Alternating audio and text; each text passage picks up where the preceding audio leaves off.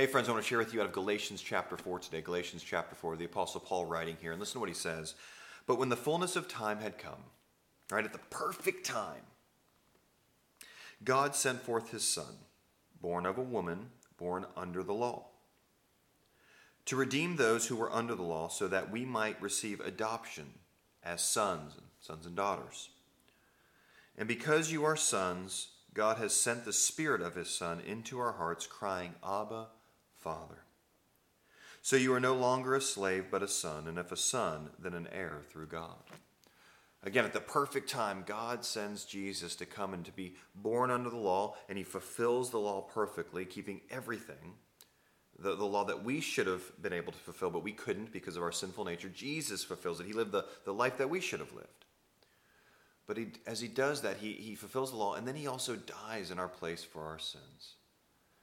And so, what, what God then does is He sends Christ's Spirit, the Holy Spirit, to live inside of us. And as He's inside of us, we have a, a new relationship. We're adopted into God's family, and we cry out, Abba, Father. Instead of being enemies of God, He's our Father.